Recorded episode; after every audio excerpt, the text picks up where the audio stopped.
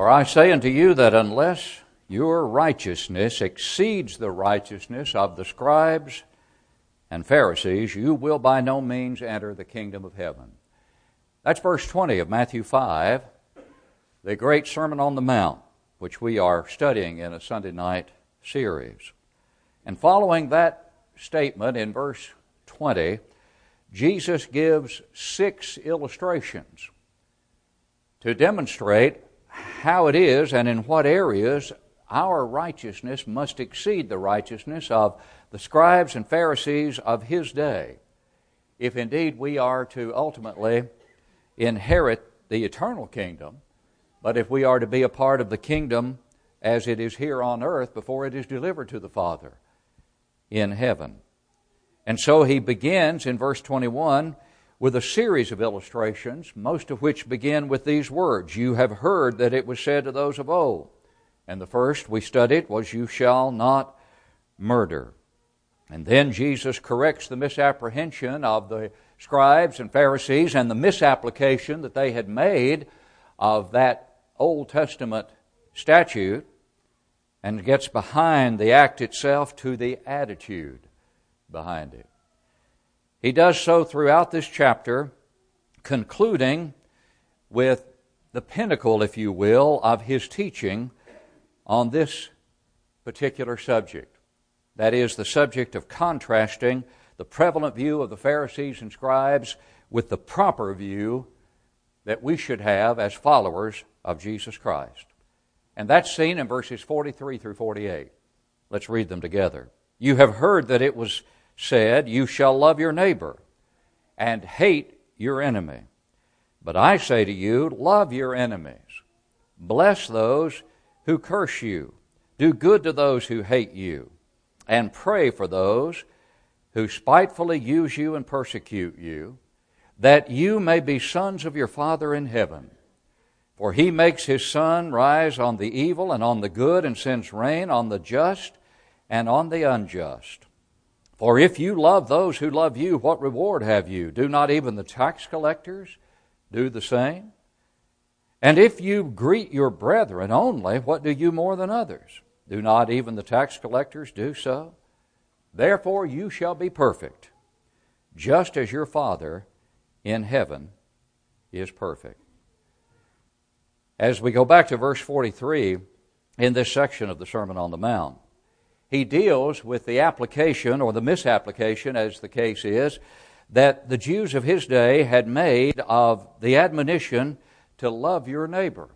There's no question about the fact that the Old Testament enjoined love of one's neighbor upon God's people. If you go back to Leviticus chapter nineteen and verse eighteen, you see very clearly, "You shall not take vengeance nor bear any grudge against the children of your people, but you shall love your neighbor as yourself. I am the Lord." You remember what Jesus said in uh, this same gospel according to Matthew as he lived and walked among men and and taught in Matthew twenty-two, verse thirty-seven beginning. After uh, the question was asked, "Teacher, what is the great commandment in the law?" And Jesus said to him, "You shall love the Lord your God with all your heart, with all your soul, and with all your mind. This is the first and great commandment, and the second is like it. You shall love your neighbor as yourself. On these two commandments hang all the law and the prophets." So there's no question about the fact that the law taught that one was to love his neighbor. So when Jesus says, "You have heard that it was said, you shall love your neighbor," certainly they had heard correctly. But he adds some very important words here as to what they had heard and as to what they were practicing. They were practicing love for neighbor, and they defined neighbor as a fellow Jew and confined that definition to the fellow Jew, and they added, "and hate your enemy." I challenge you to find anywhere in the Old Testament where under the law or anywhere in the Old Testament the Bible enjoined hatred of one's enemy upon God's people at any time. There is never a statement in Scripture that commands one to hate one's enemy. Yes, love your neighbor, but you will not find hate your enemy. How did the Jews justify the hatred of their enemies? Perhaps they justified it based upon the, the judicial wrath of God, if you will, that was leveled against the pagan nations. In Canaan, for example, when God's people were told to drive them out completely, when God's people were told to completely destroy the Amalekites, and yet Saul, you remember the first king of the United Kingdom, failed to do what God had commanded. Was that something that commended and condoned hatred, personal, individual hatred of one's enemy? No. That was a judicial sentence that God was, was executing upon pagan nations whose iniquity was full. In fact, of the Amalekites, he said, their iniquity is full. That was God's judicial sentence upon them. That was not, therefore, justification for the Jews to interpret that as being a license to hate one's enemy individually and personally, and to apply it in that sense. Some of the imprecatory Psalms perhaps had encouraged the Jews to misapply what the law taught. For example, the psalmist attributed to David here, the sixty-ninth Psalm, at verses twenty-three through twenty-five, says this, "Let their eyes be darkened so that they do not see, and make their loins shake continually. Pour out your indignation upon them, and let your wrathful anger take hold of them. Let their dwelling place be desolate. Let no one live in their tents."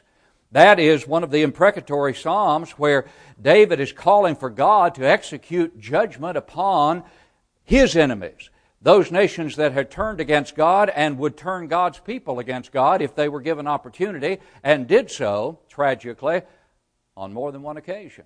But again, that is not justification for one to personally hate one's enemy. And so when Jesus said, you have heard that it was said, you have heard that it was said, love your neighbor and hate your enemy, the hate your enemy is not there.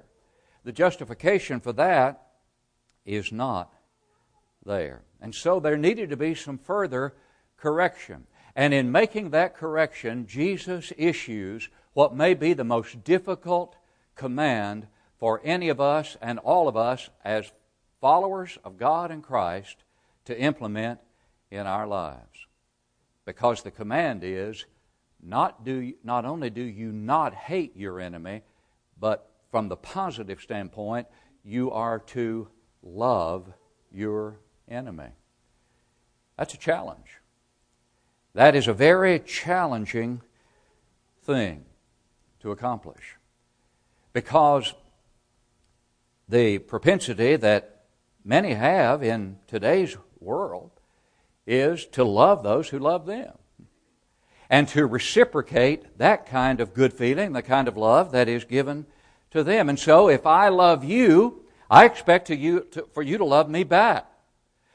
And if I love you and you don't love me back, then I'm through with you. That's the prevalent attitude. In other words, I can just write you off. I have no other obligation or responsibility to you. If you do not respond in kind to my kind outreach to love you, then I have no further obligation. I have every right to write you off or to uh, treat you badly. That's seemingly the world's view. And that was the view that the Jews of Jesus' day had, for the most part, adapted themselves, based on their misapplication, obviously, of, of Scripture, or their complete ignorance of it, or their uh, simply disregarding it completely and failing to take the time to understand it.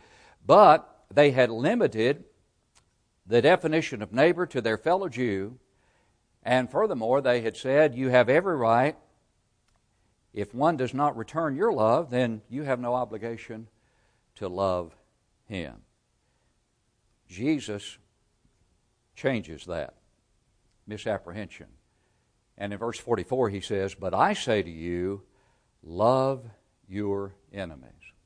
Now the word love there is not a love that indicates a strong emotional feeling. It's a moral obligation. It's not an emotional obligation necessarily, but a moral obligation, a moral duty. The duty to do for the one who is the object of our love, and that's every man, friend or enemy, to do for that individual what is truly best for that individual, and to desire for that individual what is truly best for that individual. The Word is the, the word agape, the, the highest form of love. He does not say, like all your enemies. He says, love your enemies.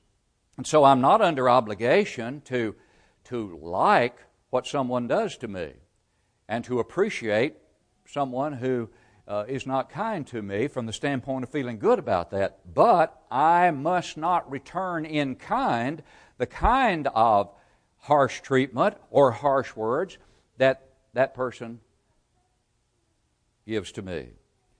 No, in fact, I'm to render just the opposite.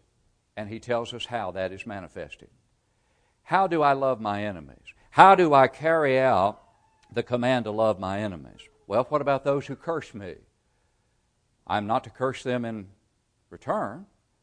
I'm also not to simply say, okay, I'm walking on, I'm through, and I'll have nothing to do with you. No, I am to bless them. In other words, harsh words that are given to me, I have an obligation not to return them in kind, but to do everything I can to change those harsh words to words that will indeed be the kind of words that God would have one speak to me. In other words, I'm to do all that I can to let others, even my enemies, see the love of God in me in the hope that that will have an impact. An impact that will cause that individual to say, wait a minute, there's something special about this person. I expected to receive what I had dished out, and yet I got something very different in return. What's wrong here? Or what's right here, really? And what's different and what's special about this individual? Well, what is special and what is different is that we are Christians. Therefore, we do not return in kind, cursing for cursing, but rather blessing. What about those who hate you? Do good. Here's another manifestation of how we love our enemies. Do good to those who hate you. In other words, our love is to take is to take the form of action, not just kind words in return for harsh words, but actually doing good for those who hate us. Do we find any illustrations of what Jesus is teaching here in the New Testament? Doing good for those who hate us. What about in Luke chapter ten? What about the beautiful parable of the Good Samaritan? And that parable was given in response to the question, who is my neighbor? And Jesus answered it in parable form in such a way as to forevermore end the misapprehension among the Jews that their neighbor was a fellow Jew, but that their neighbor was all mankind and anyone in need, and yes, even if that one who is in need happens to be one who is hostile toward me. Because as you recall the parable, the priest and the Levite passed by on the other side as this fellow Jew, as the indication, had been beaten and robbed and, and left to die on the road to Jericho. And yet when the Samaritan, a natural enemy of the Jew, and the Jew being a natural enemy of the Samaritan, they had nothing to do with each other, they hated each other. When that Samaritan came along and found that man, we know what he did. And there's a beautiful lesson, obviously, to be learned from what he did for that individual. And so we see an example of it. We go back to the Old Testament and we see another example in Joseph, don't we? Of one who returned good for evil. Oh, what an opportunity Joseph ultimately had as his brothers stood before him as he had risen to a position of second only in power to Pharaoh himself, and they stood before him at his mercy, having initially thought to kill him and ultimately sold him into slavery, and now it was his turn. And what did he do? He told them, don't you be angry with yourselves and don't you grieve about what you have done. This is all worked out in the providence of God for the benefit of all. And he did good to them rather than taking vengeance upon them. And so from Old Testament to New, we have beautiful illustrations, beautiful demonstrations of the carrying out of the teaching of our Lord here when He says, do good to those who hate you. And then He adds this, and pray for those who spitefully use you and persecute you. We should pray for them. Pray that they'll have a change of heart. Pray that their actions toward us will, will change. It's hard to be hostile and to hate someone when you're on your knees praying for that individual. That's a pretty difficult thing to do, isn't it? And again, what kind of demonstration in Scripture do we see of the carrying out of this command? What about Stephen? As the last, as the last bit of life ebbed from his body, and as he was about to breathe his last, Lord, lay not this sin to their charge. And what about Luke twenty-three thirty-four? One of the beautiful sayings on the cross, Father, forgive them, for they know not what they do. Jesus demonstrated what He taught. Stephen demonstrated it. And we, as followers of Christ, must demonstrate it as well. Pray for those who spitefully use you and persecute you. And then He gives the reasons why we should do it. There are three reasons then that are given in these last verses we're looking at tonight as to why we should manifest our love even for our enemies in the ways that He has just told us to manifest them. Bless those who curse, do good to those who hate, pray for those who spitefully use you. Why should we do that?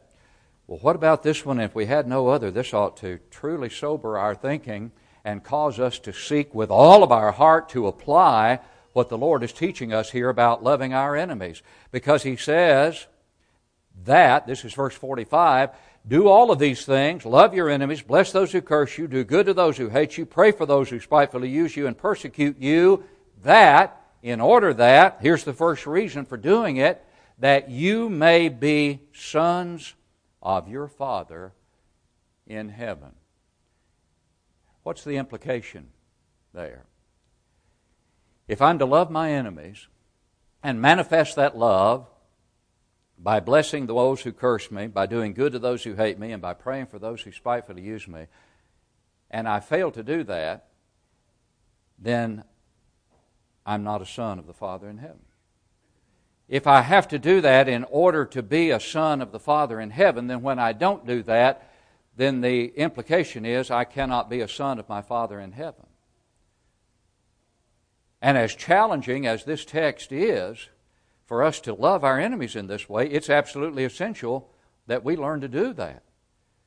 Because I know we all want to be called sons of the Father in heaven, and yet Jesus says you can't be called the son of your Father in heaven unless you emulate the Father in heaven by loving your enemies as He loved His enemies. And who are the enemies that God loved? You and me. We were the enemies that God loved. And God didn't love us because we were so lovable. God didn't love us because we had so much to merit His love. We had nothing to merit His love. Christ died for us while we were still sinners, Paul writes in the Roman epistle. And so this text is telling us that we're to manifest the kind of love that God did for His enemies, and we were His enemies. For God so loved the world that He gave His only begotten Son for the world, those who were out in the world, those who had not deserved or merited His love. That's all of us. That's all of us. And if God loved us that way, then God says to us, if you're to be my sons and daughters, then you must love as I have loved.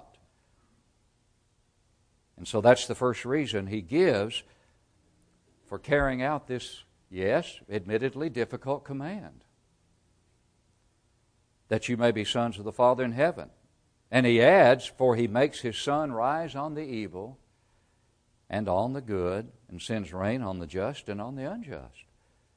God sends a certain number of blessings upon all mankind, even those who hate Him. Even those who hate Him. Janice passed along to me, forwarded to me, a response from one of our p- people in the community who gets house to house, heart to heart. And uh, he said, "Don't you send me this again." Uh, to paraphrase, he said, "I do not believe in God, and I will never believe in God. And if you don't stop sending me this, I will either get legal authorities to uh, to handle this," or words to that effect, "or I'll start sending you atheistic material. Every day of the week you will receive atheistic material from me. How would you like it if I sent you atheistic material every day of the week? Then you stop sending me this." Does God love him? Yes. Does God approve of his actions? Of course not. But God loves him even though he hates God. And that's what we're talking about here. God says, if you're going to be my children, you've got to love that man as I love him. And loving that man as God loves him means we do anything and everything we can, not to antagonize him, but to hopefully, ultimately, win him. And so we simply explain to him, that's generated by electronic mail. There's nothing we can do about it. You know, please just discard it, if that's what you must do in effect, but just discard it. But it will keep coming as long as we're using house to house, heart to heart at least. But it simply illustrates the kind of hatred that can be shown to God, and yet God does not hate in return. And what we need to see that is so vitally important here is that God says, you can't be any different. And that's what verse forty-eight is about to show us as it brings to a conclusion and to a head this portion of this great sermon. Now here's the second reason for loving your enemies.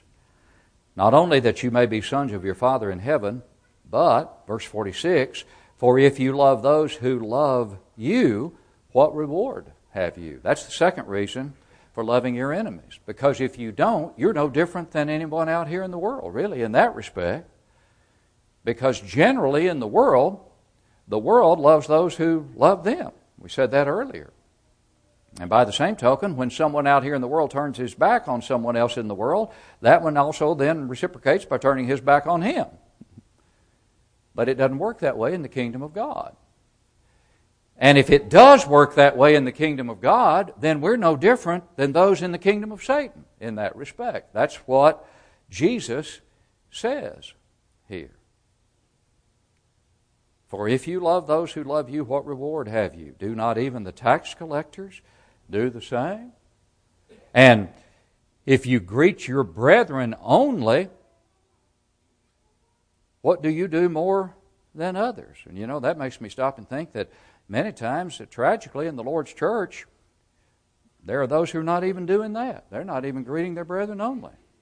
Sometimes brethren will get upset with brethren, won't speak or talk to each other. Jesus kind of takes that for granted, that surely we love each other, and surely we manifest that love for each other in our actions and in our speech, but you've got to take that a step further and love those who are not your brethren and manifest that love. But if you greet your brethren only, what do you do more than others? Do not even the tax collectors do so. And now here's the third, here's the third reason for manifesting this love for enemies. Therefore you shall be perfect, just as your Father in heaven is perfect. It seems the context here in which this is given is the context of loving your enemies. In other words, it gets us back to reminding us that God loves His enemies, and therefore we're to be perfect as God is perfect in the sense of loving our enemies as well. We're to strive for that same perfect standard of loving our enemies just as God loves His enemies. As we said at the outset tonight, is that always an easy thing to do? Enemies don't make that easy many times. Enemies don't make that very easy on us.